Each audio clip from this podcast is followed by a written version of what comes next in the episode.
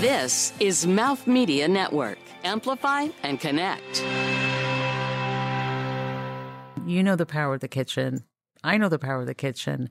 Uh, children who have not been exposed to cooking, who don't know the skills, who are interested because it's a self selecting group that eventually come to us for these multi week programs. And it just changes lives. It's, it's one of the most amazing things I've ever seen.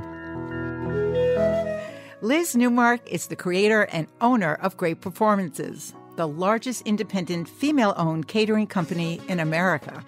Yet, Liz's heart is most deeply involved in the mission of nourishing the world, one child at a time, and strengthening communities through food activism and education. Liz has taught thousands of school children about the goodness of agriculture, her gardens, and where food comes from. She was named one of the most powerful women in New York by Crain's Business and celebrates the 40th anniversary of great performances this year. From feeding her chickens freshly popped corn to, quote, growing lasagna on her farm, she has truly innovative ideas about life. And this is her story. In the vast culinary landscape we share, we are all carving out a place for ourselves, each of us in our own way, is a one woman kitchen. I'm Rozanne Gold and welcome to my kitchen.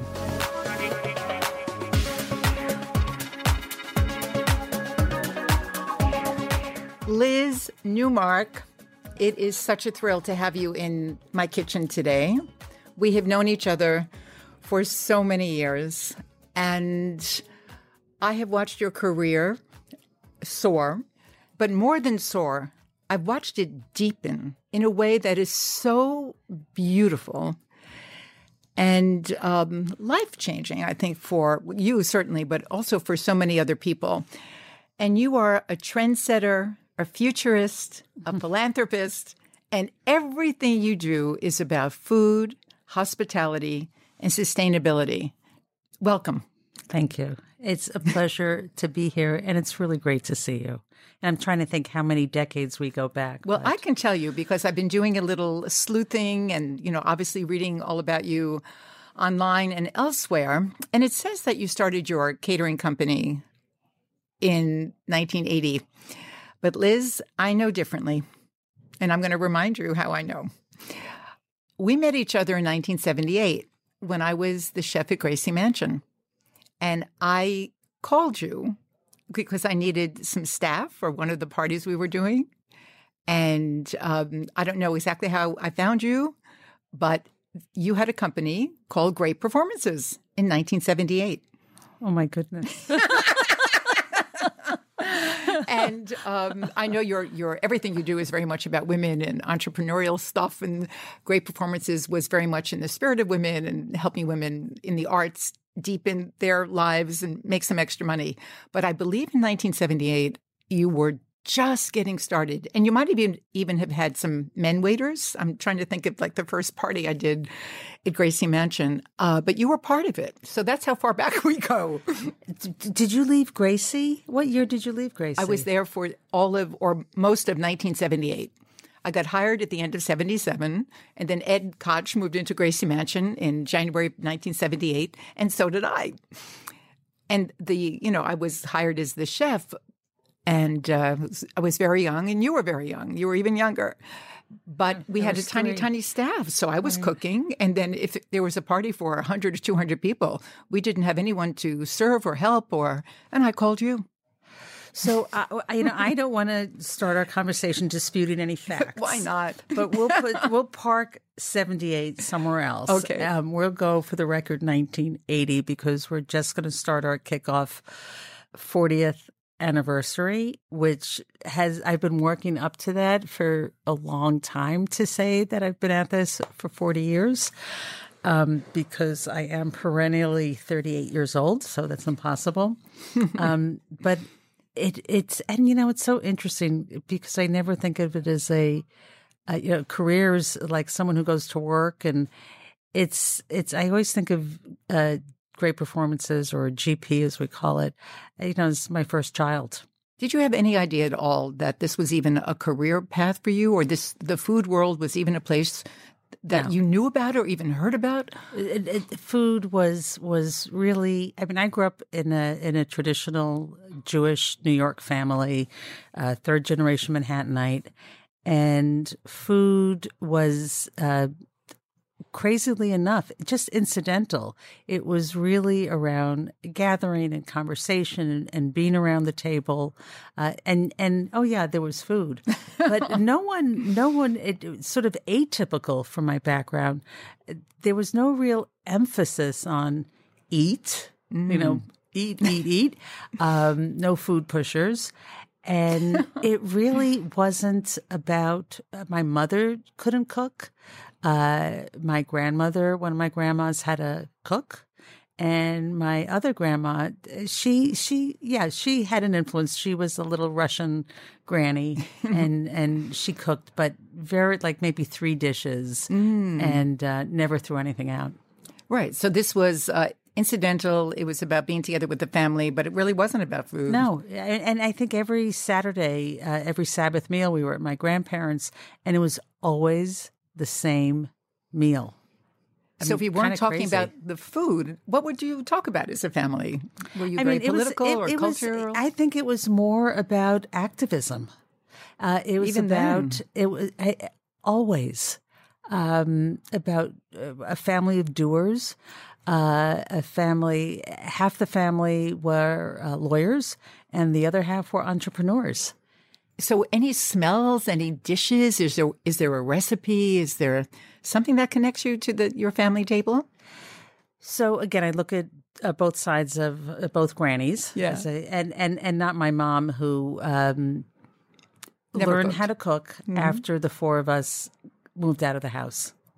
Interesting. I mean, kind of crazy. And we had household help growing up, um, and the food was was really sort of. I, I always say I never knew there was a difference between. Uh, White meat and dark meat on a chicken. You were just grateful to have a fresh chicken.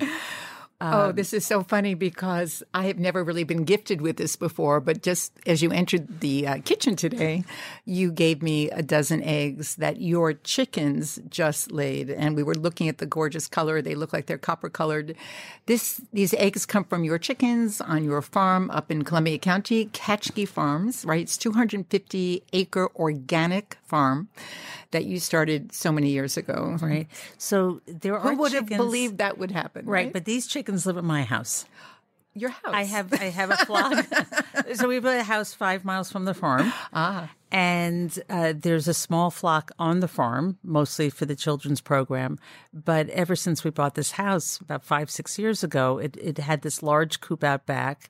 And uh, what do you put in a coop? Uh, chickens and I've never raised a flock before. I we've always had animals at home. I mean pets for my children.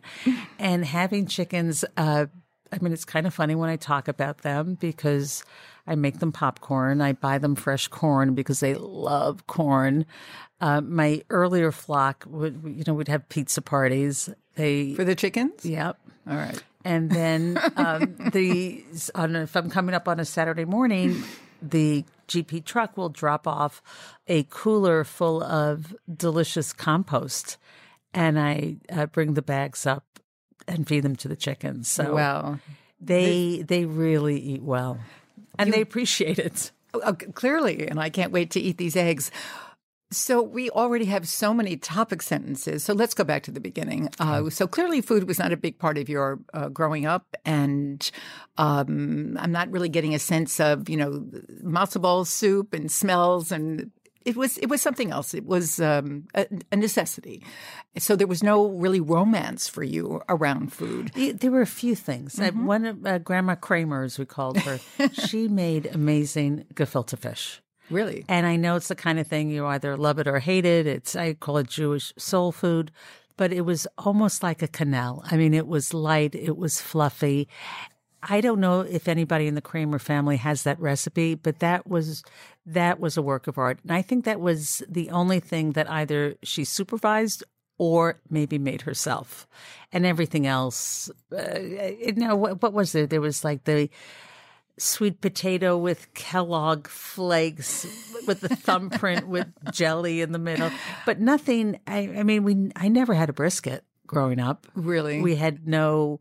I mean, you think of traditional um, Eastern European Jewish Right. food.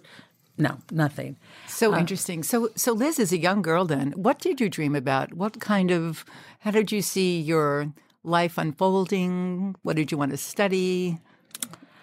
I Who was important to you? Role models? Who were you as a little girl? Well, you know what? I was a middle child in a very busy household, and I think more than anything else, I just wanted to be independent. That's a big goal. That's just, just I just want to be alone. Um, but I loved. I, I from a very early age, I babysat. Uh, I loved nurturing uh, plants. I for a long time I wanted to be a horticulturist. Um, I loved reading. I, I have a bunch of siblings. I adored my little sister. Uh, my big one who might be listening, I love you too, Rachel. but you were part of the pack with my older brother, so you're a family of four. and and it was, uh, I you know, just just loving the sights and the sounds of the city. I really grew up loving New York, and from an early age, uh, my mom, who obviously never worried about anything, uh, this atypical New York Jewish mom, uh, you know, fine, you know, you're gone, come back at the end of the day. And I would get on the uh, number 10 bus and take it all the way down to 34th Street and walk up Fifth Avenue. And I'd go into Denison's and Woolworths and Schrafft's. I'd just sort of meander around and just be fascinated by the city. Would you ever buy yourself something to eat and sit at a counter? Oh, Like a chock full of nuts. You did. You know, Yeah. what's that, that great? they had great, great tuna fish and the uh, cream cheese And with date nut bread. Uh, right. So these are wonderful memories, and I'm connecting to. But to backtrack to what GP or Great Performances is, um, because it's it's huge, and every step that you took really, I think, was prescient. Um, it really foreshadowed something important that was happening in the food world, or in the catering world, or the hospitality world. So I think the reason I asked so much about who you were as a child is that you have a, a great imagination. I mean, a lot of your ideas and realities came from some very creative spirit and some can do spirit. So, whether it was 1978 or 1980, what was your vision for great performances? Well, it was really a means to an end, and in a way, a great little failure because at that point, I really wanted to be. I was pursuing a career as a photographer, and um, you know, just love New York and and and that freedom. And I would spend my time wandering the streets, uh, taking photos, and to make ends meet. I really didn't want to take the restaurant route, which was the couch audition and just a male dominated, inflexible world. Um, and I had this model from uh, this brief job I had placing office temps of working on a temporary basis. Uh, and there was no one hiring women like that. There was one company called Lend a Hand, but nobody wanted to hire women.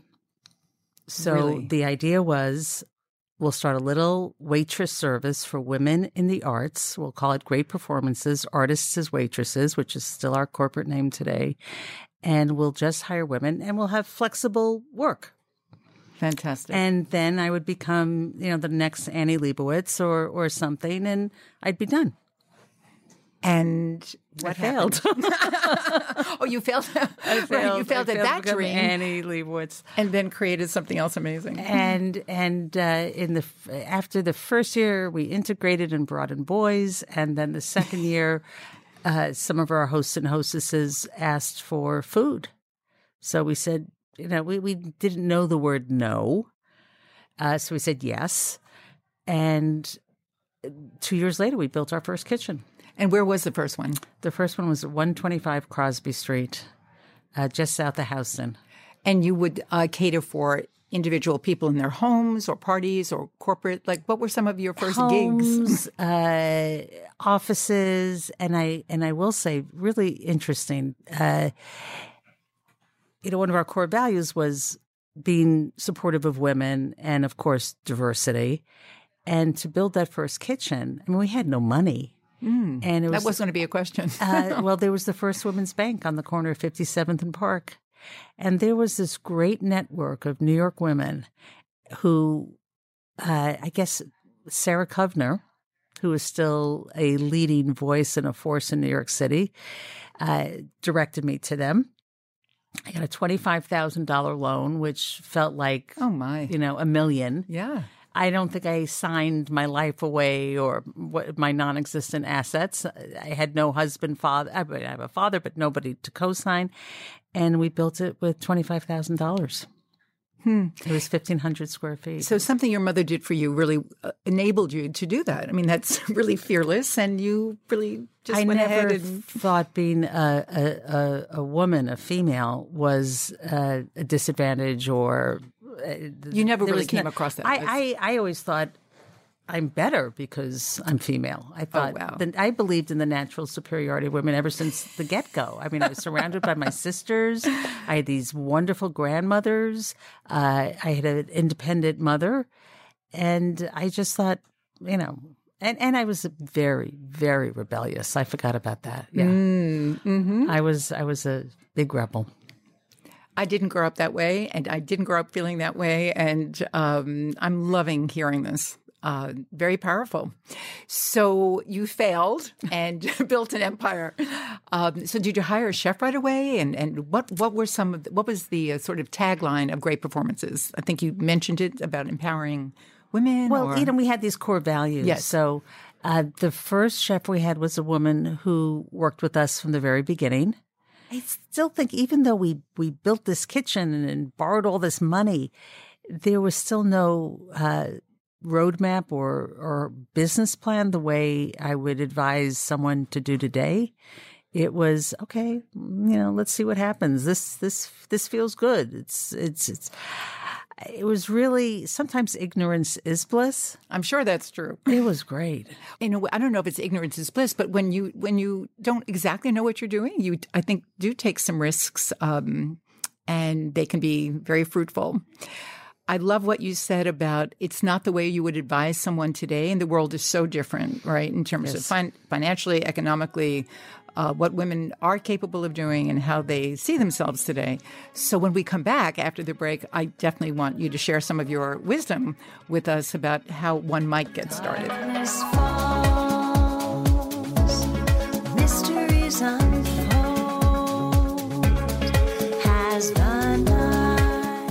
Here's a cooking tip to share, inspired by my guest, Liz Neumark. Liz talks about a vegetable lasagna that she's famous for. And it's filled with vegetables from the garden and can be made any time of the year. But what I love especially about her recipe is her cheese filling.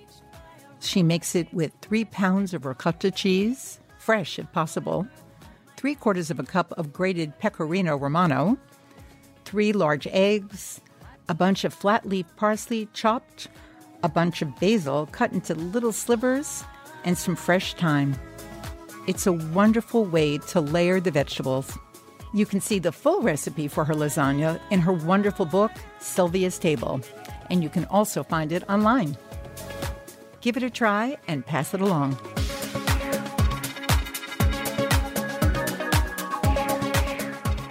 Liz, early in the show, I kind of ID'd you as a trendsetter, futurist, philanthropist. I'm a little curious how you ID yourself. And probably every decade this might change. But what about today? Like, how do you like to describe yourself? And how do you? Because you wear so many hats. Well, that's a really interesting question. Um, hmm.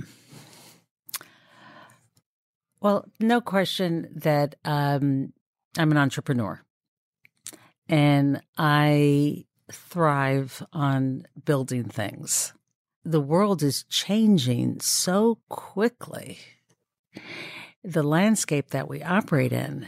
And it, it, it took a little bit of time for this new world wave to, to hit our industry, but it's it's here.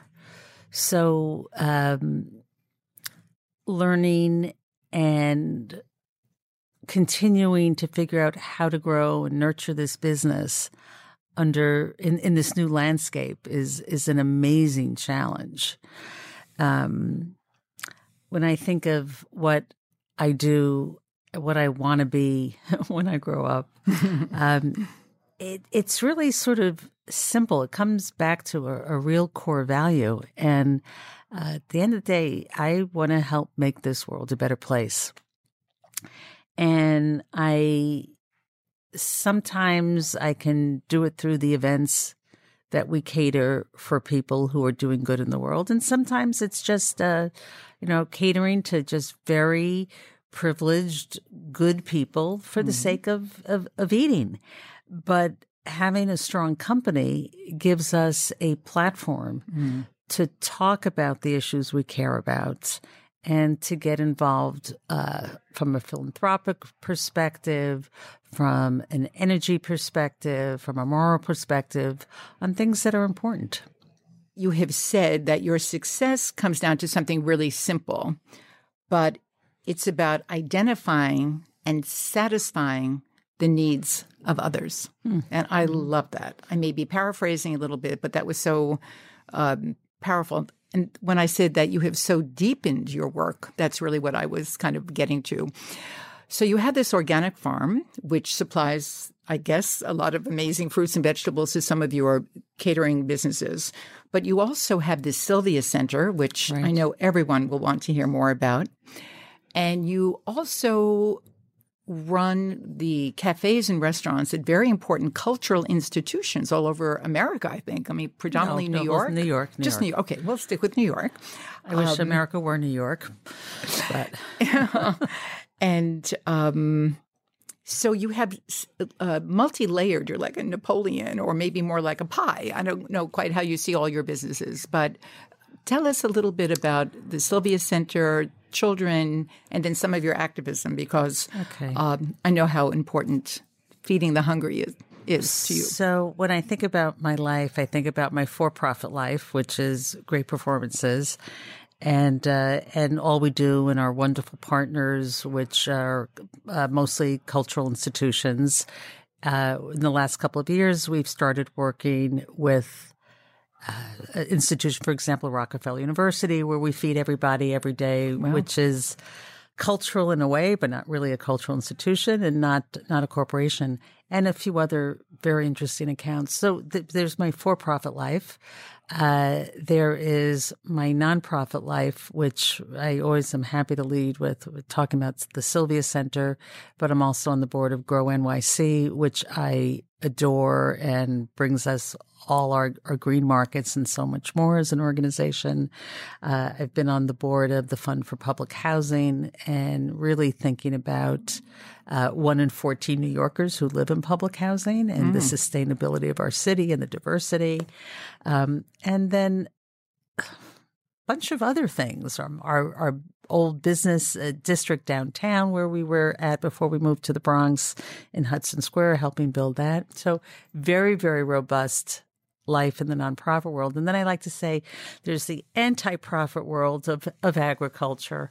Uh, you mean like it's hard to it takes a lot of money to grow a tomato? Oh my God. You know, no one ever no one ever went into agriculture uh, to make money. It's it, it is purely a passion. What do you think about people's comments more recently than ever about um, the produce at some of the farmers markets being so expensive? Are you hearing that more and more? I seem to be. You know, I, I don't. And, and it's interesting because there really is a range. There are uh, small scale farmers and I get why it's expensive because labor. It's it's not the cost of the seeds. It might be the cost of the land for some people, but just the way uh, in catering and food service, hospitality, with the minimum wage, which is totally, uh, you know, we all support that. but it's $15. made a big, very big difference, hasn't it, in people's and mandated benefits. It's it's really uh, a whole separate discussion. It's very very expensive. Yes. Um, and with climate change and the impact on agriculture, it it is wreaking havoc on on small farms, on mid sized farms, and I think even the large scale farms. So I get it. Well, I think if people really value farmers and farmers markets and, you know, brag that they have one up the block, uh, they just need to support it and buy tomatoes uh, and produce. Right. And you can't buy them year round. So, but I actually, I saw a lot of um, well priced tomatoes this year. I mean, you can go somewhere. Eh, you look, you can find a dozen eggs at twelve dollars a dozen.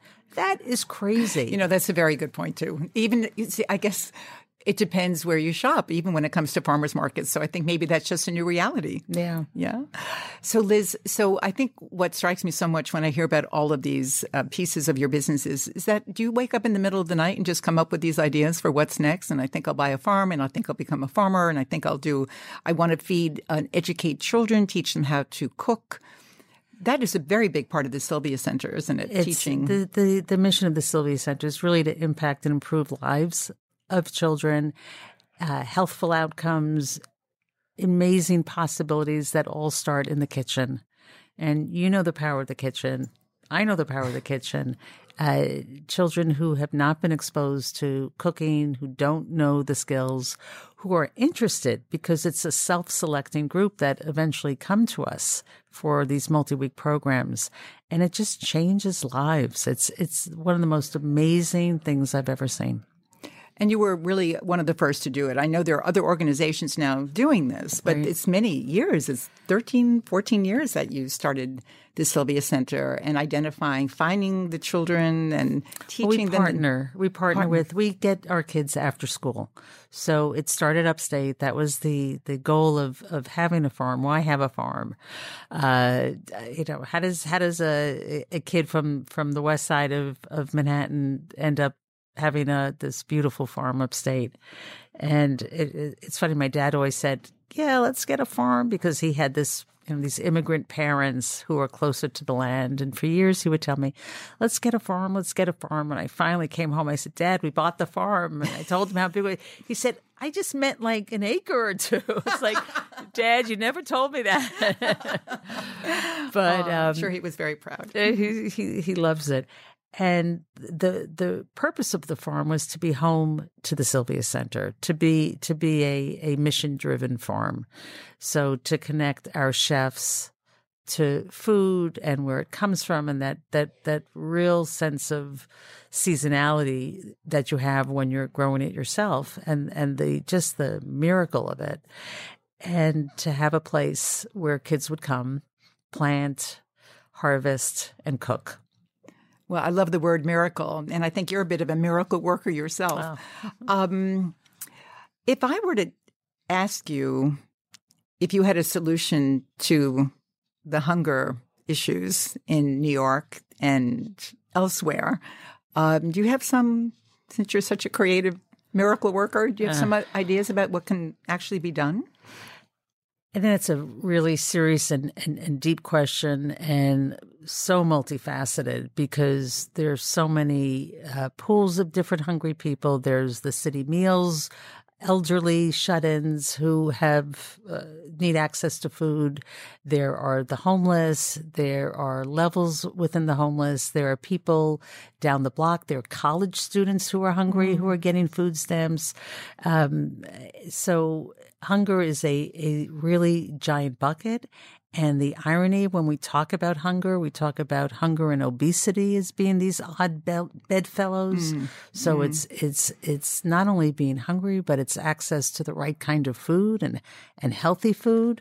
So, uh, uh, no, this way above my pay grade. uh, you know what we like to do is is we like to say that uh, things should. Uh, this is my grandma. You know, my grandma Nellie on my shoulder, never throwing anything out, because we believe in food rescue.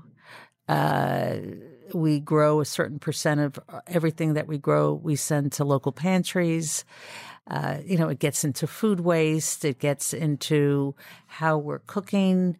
Uh, but again, you're really a thought leader here because I know you are mindful about all of these things, and one of the first to really um, address it within your own little microcosm. Um, and we try, and and we have some chefs who also, you know, they remember their mothers and grandmothers, and we, you know, it's so interesting because Dan Barber's really a great leader and a great voice, and when he Stone did Barns. Mm-hmm. Wasted, and I took my family to the dinner, and it was interesting to to hear their comments afterwards.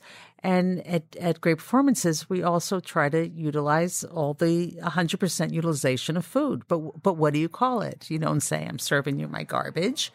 you don't say I'm serving you my scraps. So we called it tradition Oh, that's wonderful. because in tradition and not that long ago people didn't throw out the trimmings and and uh, even even vegetable trimmings and i had to tell you our chefs came up with the most magnificent demi-glace that they make from vegetables and they cook And it's it traditionally made from veal Yes, bones, yes. and they're making it from vegetables. It is unbelievable, and it is so rich. Uh, so you know, it, and everybody's so excited about it because it's it's it's meaningful and it's delicious. Because we always in, in my business, uh, we don't lead with our morals and our mission. We lead with delicious. with delicious. I think maybe that is a- another secret of your success. So, Liz, I love reading menus, as you know, and I think you do too.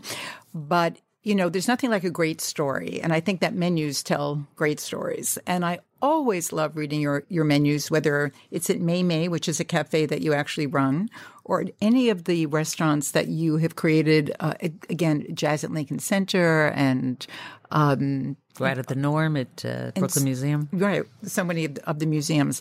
Are you very involved at this point or any more with like menu creation or menu language? Do you work with your chefs? Um, I don't know how much you can do in one day, but I, I think that was always kind of a love of yours. So do you still get to do a little of that?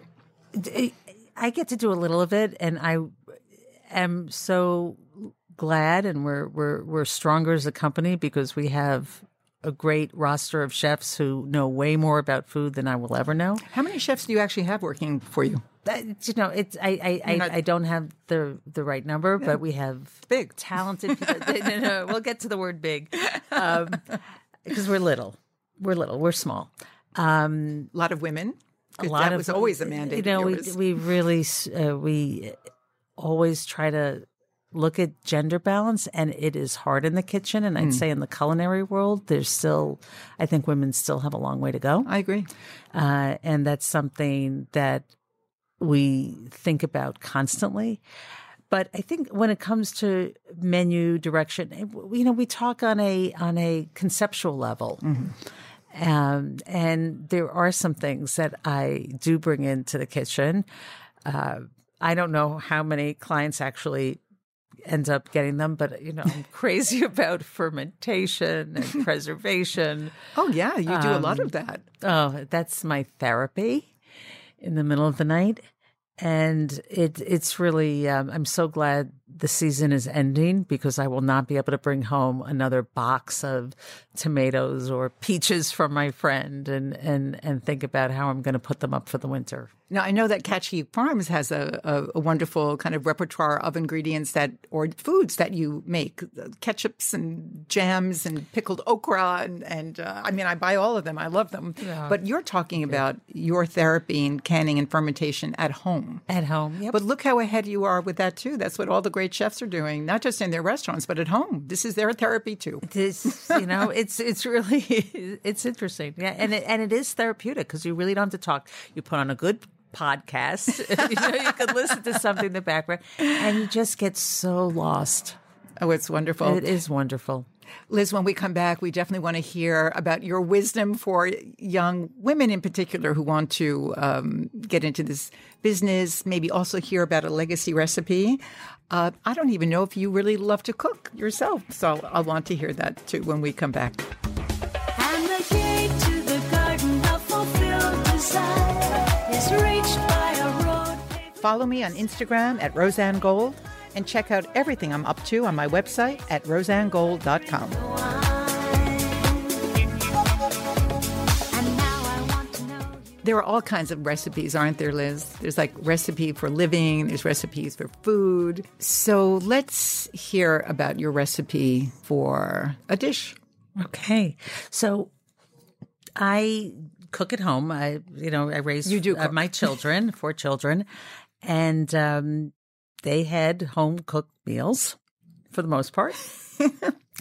And uh, While you were growing your business too. Yeah, well, of course, you were- because you were they, they, you know what, they they always came first, and uh, and and the nice thing about our business is is it was very top of mind for me from the get go is to make it easy for women with children to Mm. find balance.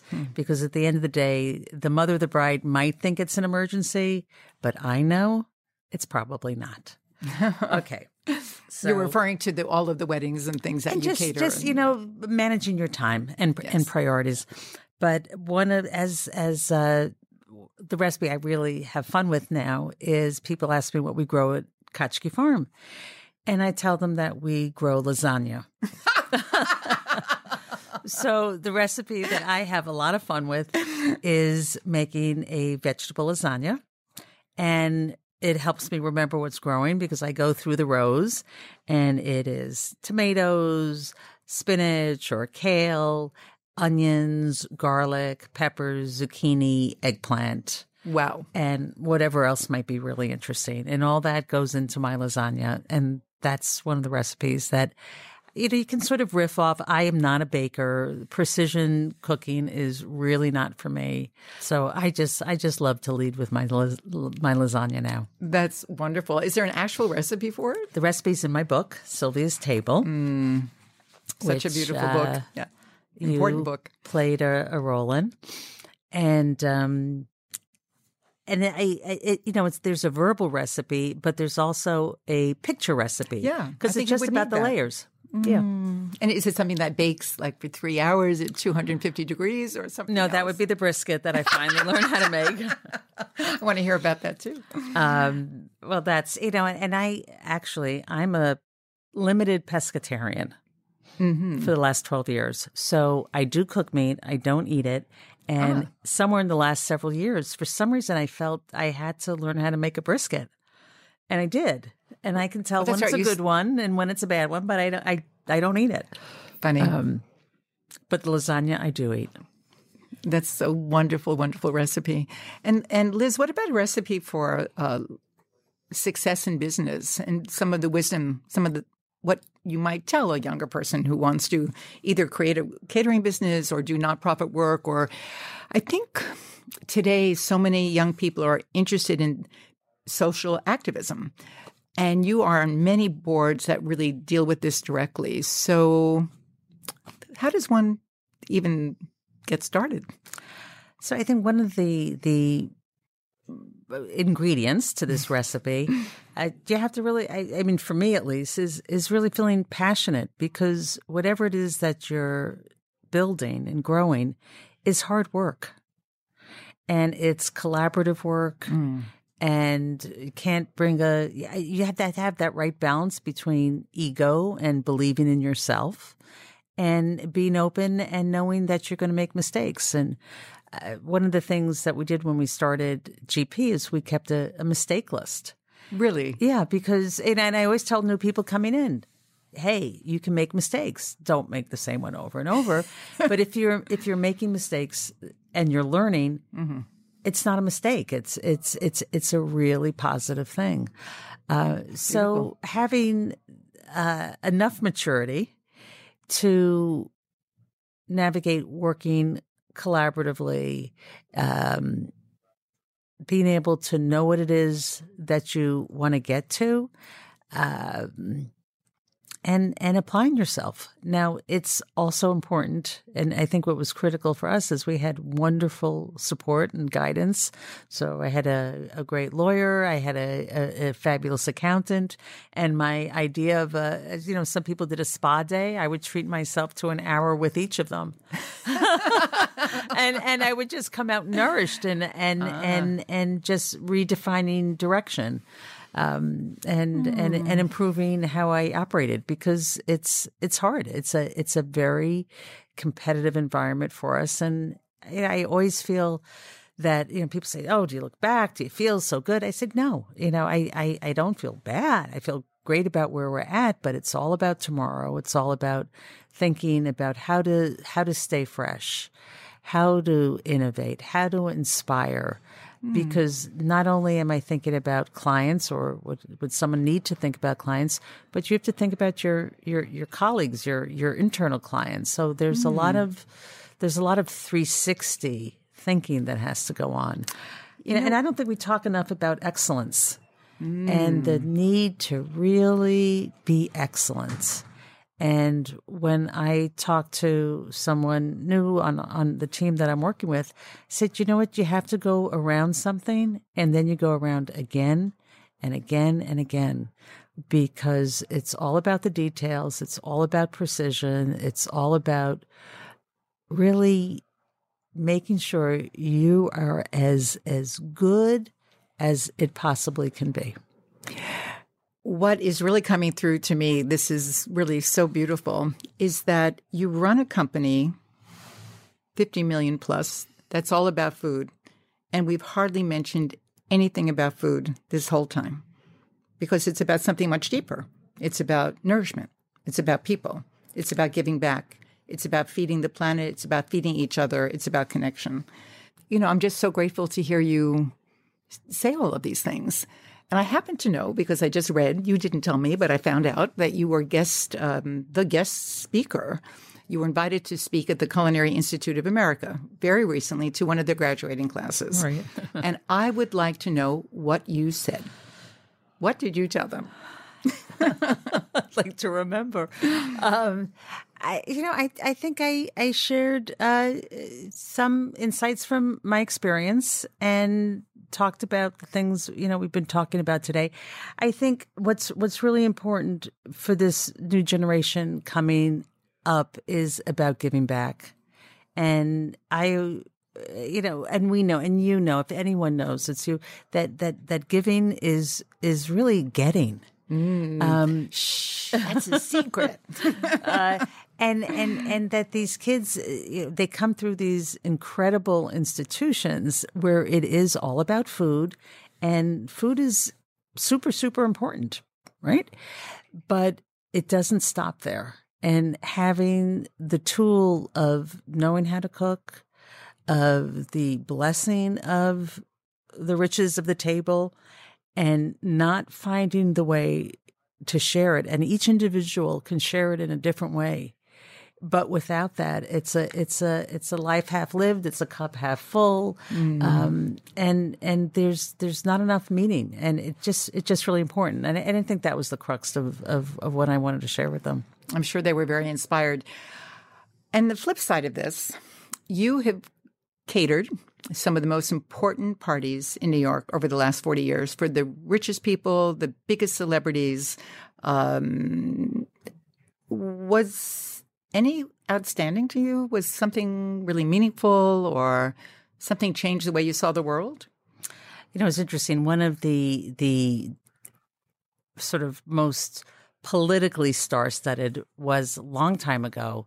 Uh, it was the UN 50, and all the heads of state were gathered in the World Financial Center for dinner. My. And each table they had, you might have a prince, a king, a prime minister. And there was so much fuss about everybody being served simultaneously. And, and we had a million backup dishes because everybody had, uh, different sort of food requirements and restrictions.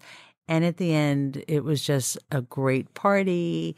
People who weren't supposed to drink drank plenty of alcohol, ate their meat, uh, and no one really got huffy that if they weren't served the same moment as, as someone else.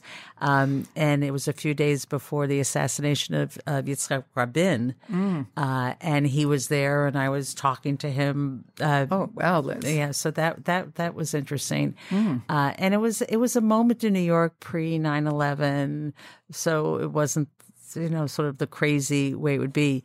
Uh, it was it was a great moment, but throughout the presidential campaigns, we try to check off that we've have fed every candidate, and we get to hear them, and and that's kind of interesting. Or there was a very intimate lunch uh, that Barack Obama came to for the 9/11 families, very very small, and they didn't want any help left after we delivered the lunch. I said, "Oh no, I have to be there," and I and I stayed in the room. Um, and it was just you know, these these little private moments, big moments, little moments. Mm. So beautiful. Is there anyone left in the world you haven't cooked for yet and would love to plan a party for, big or small? I probably have a very long wish list. Yeah. Yeah. It's so cool to be with you, really thinking about the last 40 something years in this industry, how the world has changed for women, and how this is such a big year for women. I think we're all feeling very excited and jazzed and, and connected, and something feels important. One question I ask all my guests is what does one woman kitchen mean to you?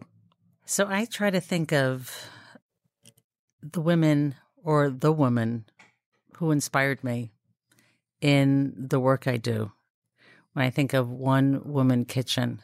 And I went back and thought of this whole trajectory in catering, which is so absent women. Um, and I started remembering Sheila Lukins, Ah, who was one of my first clients when just for the waitress service, because she was running with Julie, uh, Silver Palate. So thinking about and and and she really talk about impact. I think she left an incredible legacy. Um, one woman kitchen, I think, speaks the notion that one woman can make a powerful difference. Um, and that's something that I, I mean, knowing you, because you've been very lavish with, with what you say about me, but I can say it right back to you, Rozanne. Uh, the, the things that are important and knowing what's important. And maybe one woman in the kitchen is really about knowing that one ingredient that really matters in our life so that it's about food, but it's really about everything around food. Um, so, Beautiful. one woman. And um, your legacy. We talked about a legacy recipe, vegetable lasagna uh, from Katchkie Farms. But what would you like your legacy to be? There are a few things. I think we need to make this a, a better industry for women. I think we need to think about our planet more. And as I look ahead, I really think about the impact of the choices we're making with food on the planet. So, my focus, and if it is ultimately a legacy, that's fine, uh, is to change the way people are thinking about what we're eating, make good choices that are good for the planet. But more than that, just to really educate, educate my customers, uh, my colleagues about the power of talk about one woman, one man, one person. Uh, you know, we always have said, you know, you vote with your fork. Well, that's a, a, a super powerful thing. So, eh, you know, day to day, I will f- continue to feed the the privileged and and most amazing New Yorkers. But my legacy, I hope, will be that I really had some impact on on what was on many forks and many plates uh, in our city. Thank you. Liz, thank you for coming and being with me in my kitchen. And thanks to all of you for joining me and Liz. I'm Rozanne Gold. One Woman Kitchen is produced by Mouth Media Network, copyright 2019. Follow me on Instagram at Rozanne Gold and check out everything I'm up to on my website at rozannegold.com. And if you're wondering about my beautiful theme music, it's called The Garden, written and performed by award winning singer songwriter Audrey Appleby. Thank you for listening.